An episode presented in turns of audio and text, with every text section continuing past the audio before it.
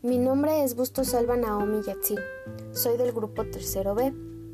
Hoy les voy a platicar sobre la relación entre el libro de Pedro Páramo y la Revolución Mexicana. Tanto como en el libro como en la Revolución, se da porque el que gobernaba, en caso de Porfirio Díaz, sobernaban cometiendo muchos abusos hacia la sociedad. El que fue uno de los abusos más importantes fue el que estuvieron mucho tiempo en el poder, así como las autoridades y el gobierno que no hacía nada. Y el dinero estaba en manos de uno.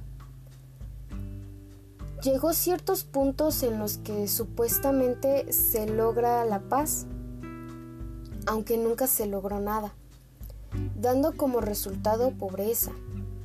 A los ciudadanos, hasta después de tiempo, logran algo mejor